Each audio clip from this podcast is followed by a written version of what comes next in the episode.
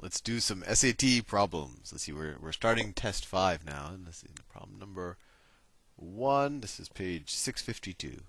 According to a certain recipes, and a certain, according to a certain recipe, 20, I'm getting deja vu. This looks like a question I did in the last test, but maybe this is different. 25 pounds of flour are needed to make 300 rolls. So, 25 pounds per 300 rolls.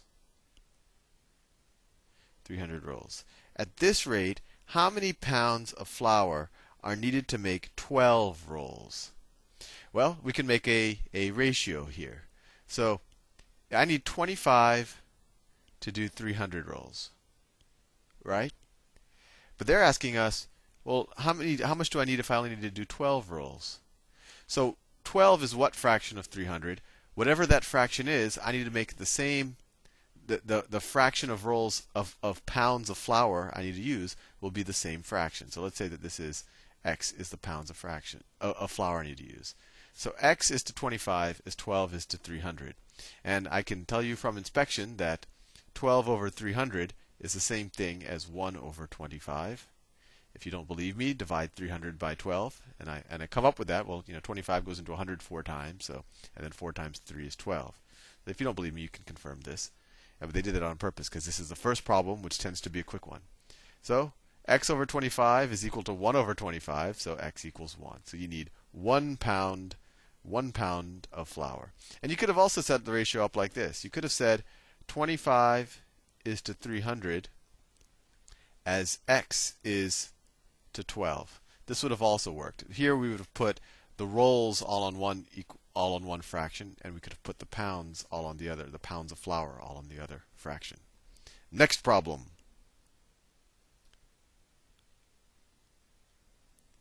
Next problem. Switching colors. Problem number two. If xy is equal to 10, xy is equal to 10, what is the value of 2 times x divided by y times y squared. Well, the trick here is you got to simplify this expression before you attempt to do anything. And simplifying it, what happens? What's x divided by y times y squared? Well, this this right here, this is the same thing as x y squared divided by y, right? We could put put the two out here, and see we have a two on top, and we have a one on you know, y on the bottom is the same thing as y to the first. So this is the same thing. What's y squared divided by y? Well, it's just y, right? So we get 2x, and y squared divided by y is just y. Right? The, the squared cancels out with this entire term. This just gets 1. I divide the top and the bottom by 1. So all I'm left is 2xy, and we know that xy is equal to 10, so 2 times 10 is 20. That's choice E. Next problem. Problem 3. Let's see if I can fit it on this without having to. x plus y is equal to 30. x plus y is equal to 30. I might be talking funny. I just came from the dentist. And x is greater than 8. x is greater than 8. Which of the following must be true?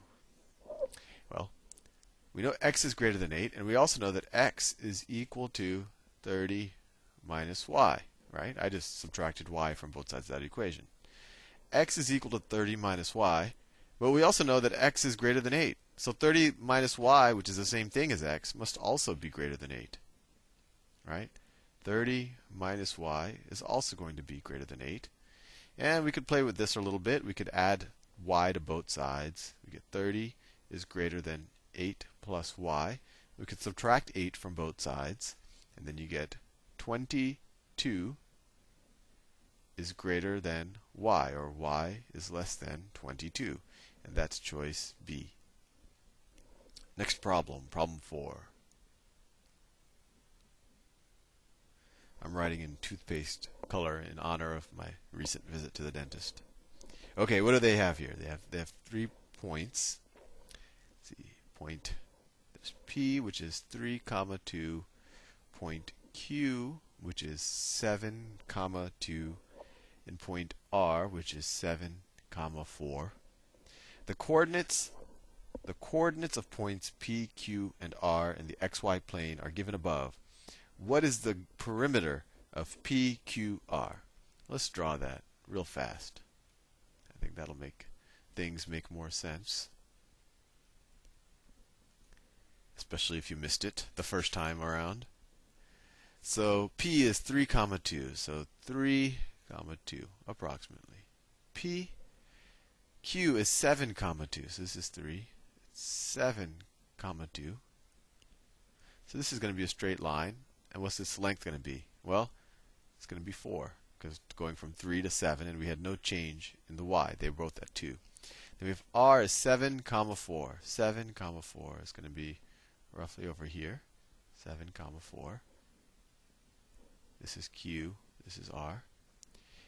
And what's this distance? Well, we had no change in x, so the change, the distance, is just going to be the change in y. So this is just 2.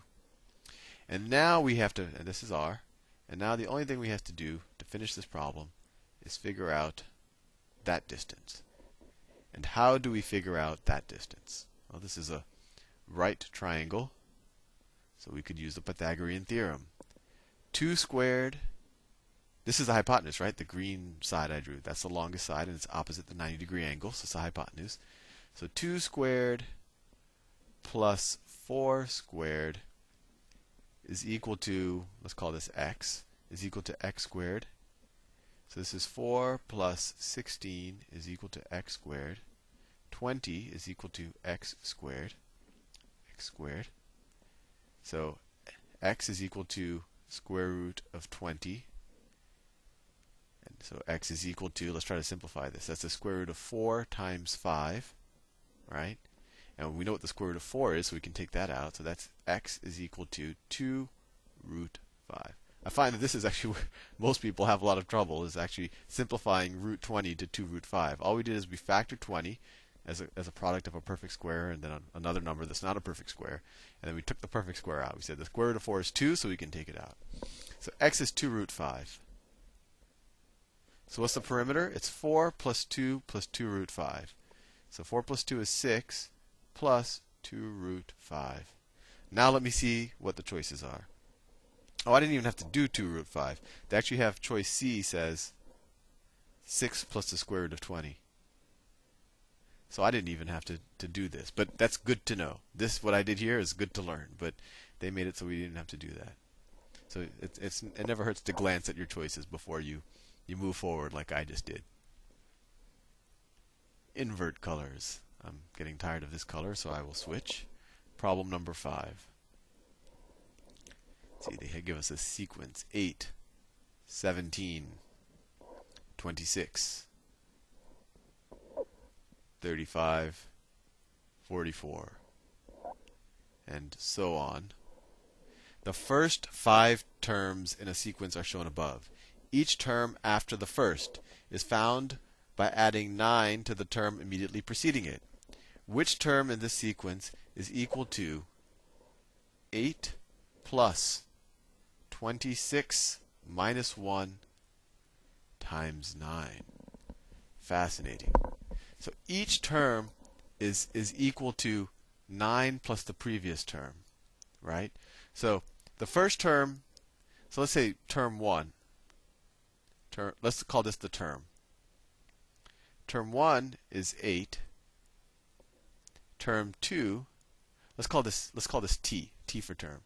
Term 2 is 17 and an equation we could have gotten that is we could have gotten 8 plus 2 times oh sorry 8 plus 9 times what? The term minus 1 term minus 1 right because that's just 8 plus 9 so if the term is 2 2 minus 1 is 1 so we multiply it times 9 and we add it to 8. Similarly, the third term, which is 26, that's essentially that's 8 plus 16, right? So that's 8 plus uh, sorry, 8 plus 18. So it's 8 plus 9 times once again t minus 1 or 3 minus 1. Right here it's 2 minus 1, here it's 3 minus 1. So in general, this is the teeth the teeth term. This is the equation of the teeth term which looks oddly familiar to what they give us in the beginning. And if we do a little pattern matching, we see that t is equal to 26.